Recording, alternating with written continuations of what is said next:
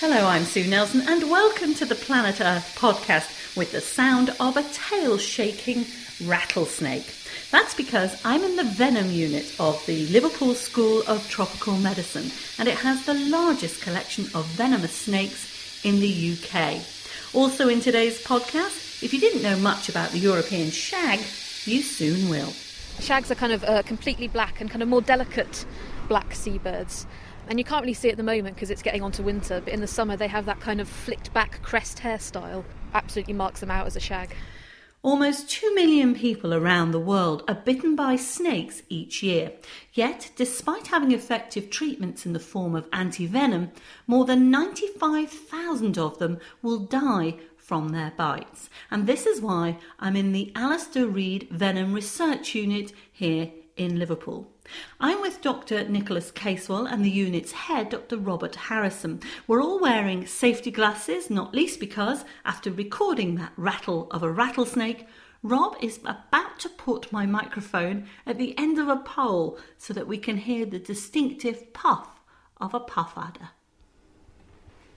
I'm just going to open the cage.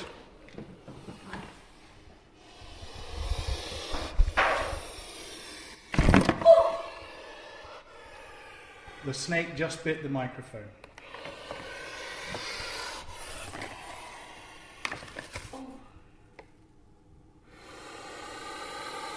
But you can see how very, very alarming that sound is, particularly if you're walking at night on a footpath without a torch. Oh, that was terrifying. Oh, sounds like somebody heavy breathing, doesn't it? Other people have said it sounds elementally evil and think of Darth, Darth Vader. Oh, well, it certainly gave me a terrible shock. Nicholas, you have around 200 snakes in your collection. We're in one of the, the smaller rooms of your venom research unit. Some quite vivid green. I don't think I've ever seen a snake that green before it. It almost looks like the sort of green highlighter colour. We've got some mambas here, which are the green ones you referred to, incredibly quick and agile snakes. And we've also got some spitting cobras, a number of different varieties. And you can probably see. Just behind me here, Yeah, behind you. One of them yes. just coming out. It's got that very sort of saucer shaped wide neck. That's right, yeah. We call that a hood, and that's a threat display that it's giving us right now. Well, that's because I went a bit too close to the glass. yeah. So it? he's giving you a warning there, and if you're uh, lucky, he might actually shoot some venom. You can see venom actually on the um, inside of the glass where he spat out you before. They aim for your eyes, so uh, that's another defensive mechanism they have. They try and shoot venom into your eyes to uh, basically tell you that he's dangerous and to stay away. It's incredibly hot in here. I can feel the sweat starting to pour down the side of my face. How hot is it in here? About 30 degrees, so Oh, that explains it. Yeah, we maintain try and maintain all the rooms at the best temperature for all the snakes, so we have to suffer a little bit for them. Here's a banded spitting cobra we've got from Africa. He's where he's keeping our eyes on, on us, and um, but you'll notice that despite all this movement and us being very very close to them, they're not actually trying to bite us, and that's quite important because everyone thinks that snakes are quite aggressive and that will bite you at any opportunity, but really they just want you to leave them alone. You know, they want to, to feel safe and protected. You sound very affectionate towards your, your, your snakes here. But what damage can they do with their bites? Well, they can be incredibly dangerous, and the venoms that they have are incredibly potent. They've got a, a really complex mix of different proteins that, when they're injected into your bloodstream, can really do horrible damage to your body. So you can have effects such as bleeding. You can bleed from from your eyes and from your gums. You can have what we call tissue necrosis, where your tissue actually dies. So you'll often see that when people are bitten on their feet or on their hands, the tissue kind of turn, eventually turns black, and this can often lead to amputations. And then the snakes we're actually with here, the mambas, for example, these are what we call neurotoxic snakes. When they um, inject their venom, they stop the prey moving, that's how they're able to eat them. And they do this by injecting their venom, which actually stops the animals from breathing, so they get paralyzed. And then once they're paralyzed, they can be kind of eaten at will. Rob, you're the, the head of the, the unit here. Are the snakes representative from one area in particular? We primarily have a focus on the snakes here from Africa because we're trying to do something about the snakebite problem in Africa. And what we're trying to do there is take the venom from these snakes and then send those to antivenom manufacturers who will then make antivenom from that venom. And it's that antivenom that is actually crucial now in Africa because it's responding to a crisis in supply of this life saving therapy at the moment. How serious a problem is snakebite in Africa? It's very serious. It's been estimated that at least 32,000 people die every year from snakebite. And also, there's been something like 8 to 9,000 amputations as a result of snakebite. In some areas of Africa, particularly the rural savannah areas, it's not unusual to have hospitals where 7 out of 10 patients are snakebite victims. So these snakes have been collected out in the field and brought here to Liverpool? They have. We've got snakes from, from West Africa, particularly the spitting cobras, the, the saw scale vipers, and the puff adders from Nigeria. And that's because Nigeria suffers possibly the highest mortality rates from snakebite in, in Africa. And at the moment, there's not an effective treatment. And so the Ministry of Health came to us asking us to see if we could help with their problem. And we involved the University of Oxford and, and Professor Warrell in this attempt. And we've got the snakes here, we're extracting venom from those snakes. That venom is then sent to antivenom manufacturers in Wales and another one in Costa Rica who are making the antivenom. That antivenom has now been tested by us at a preclinical level and then tested by Professor Warrell and our Nigerian colleagues in human patients in possibly the largest clinical trial of antivenoms ever conducted. And that trial indicated that two of these antivenoms were very safe very effective, and because of the nature of their manufacturing system, cheaper than anything else that was on the market.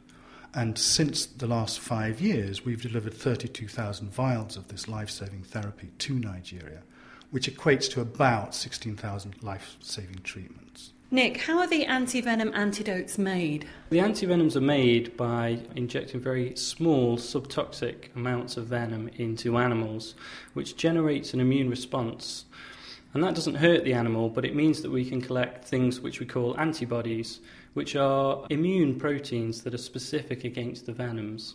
So, what this means when you actually inject an antivenom into a person is that these antibodies, as we call them, they find the venom proteins, the toxins of the venom that cause so much damage, and they stick to them and they prevent them causing harm to the person who's been bitten. Do these have to be very specific to each snake? So, would the antivenom for, say, one of this bright green mamba behind me not necessarily be effective if I was bitten by the spitting cobra, the black necked spitting cobra in front of me? That's right, yeah. It's very important that the antivenom that you use is specific to the species of snake that was used to make the antivenom. And this is really the problem that we have with antivenom production that we haven't been able to produce, say, an antivenom that works against every species. There are some antivenoms which are made where you use the venom of multiple species to make the antivenom. Sort of one bite fixes all, cures all. Kind of, that's right. But the problem is then that the antivenom is specific to three venoms, say, for example. And this is a problem because it means that whichever snake you're bitten by, the antibodies are only specific to a third of that. And that means that you need three times the dose of your antivenom, which of course is far more expensive for people, particularly poor people. It also brings in some potential safety issues as well because large amounts of antivenoms can cause problems in people. So, how do you improve the antivenoms that are available then? Well, one thing that we're looking at doing here in Liverpool is trying to improve the use of an antivenom against more than just the species that it was uh, used to make that uh, antivenom. And we've been looking at saw scale vipers, which are quite small African snakes. Up to 80% of all the deaths in Africa are by saw scale vipers. So, what we've looked at doing is in the laboratory, we've been looking at testing the antivenom that exists against West African saw scale viper venom. And we've been trying to see whether this would also work against other saw scale vipers from, say, North Africa and East Africa. And we were really surprised and delighted to find out that it did work in the laboratory. We've been able to show that we can prevent um, lethal effects of this venom with the antivenom used for West Africa. And that's really important because it means that we can look at expanding the kind of use of the antivenom from one small geographic region to a much larger region. And that's good for patients, perhaps if antivenom doesn't exist in those areas. And it's also uh, important for the antivenom manufacturers because it increases the demand for their product. And that means that they can reduce the cost to poor people. Are there other applications, Rob, that come from your research into snakes here? Yes, there are. For instance, a drug called Captopril, which is used to treat uh, hypertension, has been administered to 16 million people in UK alone to treat their, their high blood pressure. This drug had its origin in a snake bite from South America, which was known to cause a catastrophic loss in blood pressure. So people exploited that to develop this new drug. And it's an area of research that's, that's blooming around the world, trying to use the very powerful nature of these venom proteins for good. Robert Harrison and Nicholas Casewell, thank you both very much indeed. This is the Planet Earth podcast, and you can see pictures of some of the snakes here in Liverpool on our Planet Earth online Facebook page. From snakes to birds now. The European shag is a dark seabird similar to a cormorant, but, as its name suggests, can be mostly found along the Atlantic coast of Europe. One in four of the world's population of European shags can be found in the UK, but over the last 20 years their numbers here have been declining. Hannah Grist, who studies the birds, is trying to find out how the population varies over the winter, and when not observing them on the Isle of May, she can be found at the University of Aberdeen. So I joined Hannah by the harbour, where she was set up paparazzi style with a long lens and tripod. Well, at the moment we're in a place called Girdleness in Aberdeen Harbour and we are looking over at the harbour walls um, in search of European shags. You've set yourself up with a camera on a tripod with the harbour wall in the distance so we can see a, a, a small sort of lighthouse there. What have you trained your eyepiece upon? So it's quite a, a, serious scope actually. So you can use it for viewing things, and you can also you can attach like a camera to the top and, and take photos. So, so this isn't even a camera. This, this is, is, no, just this a pure. This wow. is just a lens, basically. Um, so what you can see in the distance are, are, basically small black seabirds, and they're a mixture of shags and cormorants. Okay, let me have a quick look down the eyepiece. Oh yes, they've got very long necks and long beaks. Which are the cormorants and which are the shags? Shags are kind of uh, completely black and kind of more delicate black seabirds. And you can't really see it at the moment because it's getting on to winter, but in the summer they have that kind of flicked back crest hairstyle. Absolutely marks them out as a shag. You study shags on the Isle of May. Mm-hmm. Isle of May is probably better known for its puffins. So why have you eschewed the sort of cute and cuddly puffin with its colourful beak for well, sort of a plain Jane by comparison, really. That's the kind of thing that a lot of people say, and the problem we have on the Isle of May is that everyone comes to see the puffins, you know, they're cute and colourful. But a lot of research has been done on puffins, and a lot less has been done on something like European shag because people see it everywhere and, and don't think it's a really fascinating seabird. But actually, we've learnt a lot using the European shag system on the Isle of May, we've been looking at them for about 30, 40 years now. So we've got a lot of data behind us that we can use to answer a lot of questions. And what questions are you particularly posing? Because a lot of the work we've done on the Isle of May has been during the breeding season, which is when they're there breeding, obviously. But what we don't really know is what's happening to them over the winter period. I mean, this is half the year for birds, so it's, it's ridiculous that we're not really paying attention to what's going on over this time. Is that because they disappear or because they stay there and keep out of sight? Well, for European shags, for the Isle of May population, what we think they're doing is that uh, a proportion of the population is staying on the Isle of May over the winter, and the rest of them are travelling up and down the coast, up to 200, 300, 400 kilometres away from the Isle of May and staying the winter in different locations. And what we're really trying to do is, is find out why they're making that journey and what kind of effect it has on them. How do you do that then? Do you ring them? Yes, all the shags on the Isle of May are actually colour ringed. They have plastic rings on the legs that have a three letter code in them and brightly coloured. And this is basically what we're looking for using the telescope, is that we can read the code from a distance, we don't have to recapture them it means that over the winter we can try and find them and see where individuals are and then relate that back to what we see on the island. I know this research project is ongoing, but what have you found so far? Any surprises? I think the surprises are just the sheer distances that some of these birds are going. And also, we're, we're kind of looking at if there's any kind of, of segregation within the population. So, if, for example, partners might be moving together or offspring are moving together. And we're not really sure if that's happening at the moment yet, but we have had some anecdotes of partners being seen courting in different locations and juveniles have, from a single nest having stayed together. So, these are kind of interesting things that we could be looking at in the future. Do populations of European shags tend to stay stable? Shags are uh, actually quite an interesting seabird because they seem to follow a kind of this is what we call a boom and bust dynamic. They breed quite fast for a long lived bird, but they also can have really high mortality rates. So, over the winter in particular, we can lose huge numbers of the populations in what are called winter wrecks. And in around 93 94, we actually lost about 90% of the Isle of May population in a really bad winter. That does make it odd then that why only some of the birds leave, particularly when you can get very harsh winters the winters are harsh all the way along the east coast, and we don't see so much of a kind of boom and bust effect on the west coast. We think because there are more inlets on the west coast and they can be more sheltered.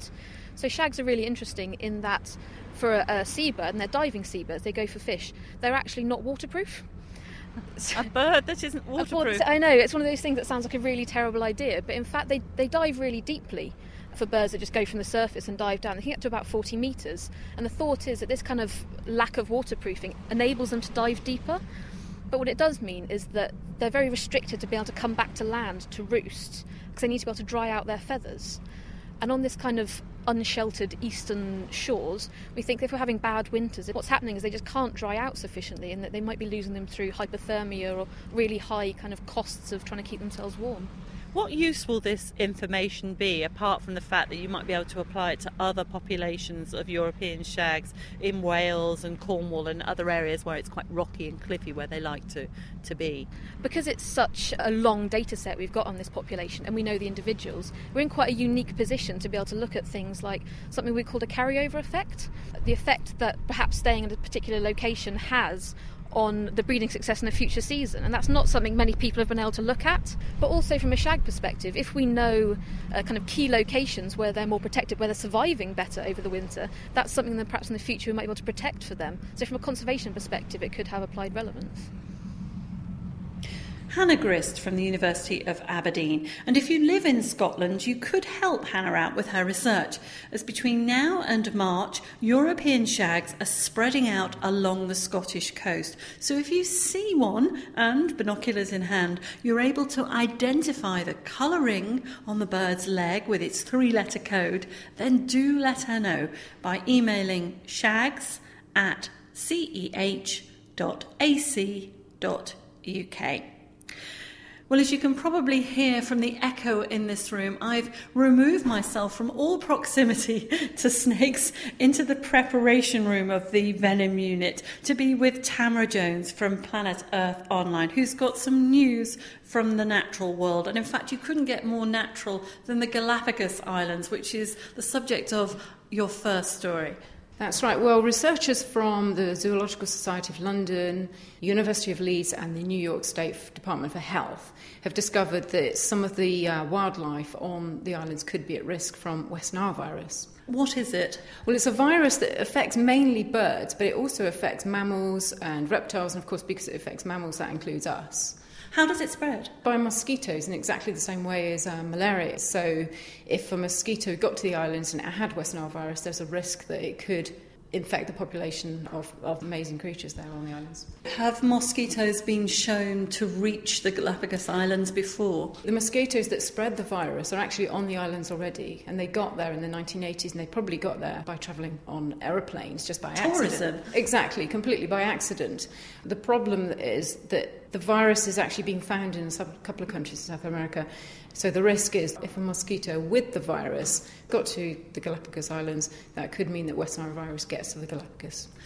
Obviously, the, the threat has been highlighted by the research.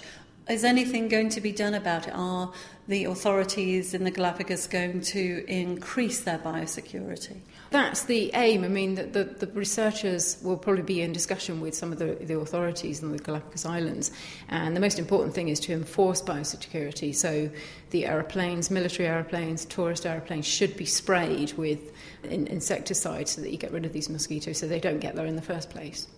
Moving on now to what I believe has been an extremely popular story on the website. Researchers have found that there's a clear link between the solar cycle, the 11 year solar cycle, and the winter weather in the Northern Hemisphere. So, what this suggests is that the cool winters we've had in the UK over the last couple of years are linked to the uh, solar cycle. So we've just come out of a solar minimum, and they're saying that that is why we've had such cool winters. What they also found was that at the uh, maximum of that 11 year cycle, we're more likely to experience milder winters in the UK and the rest of the Northern Hemisphere.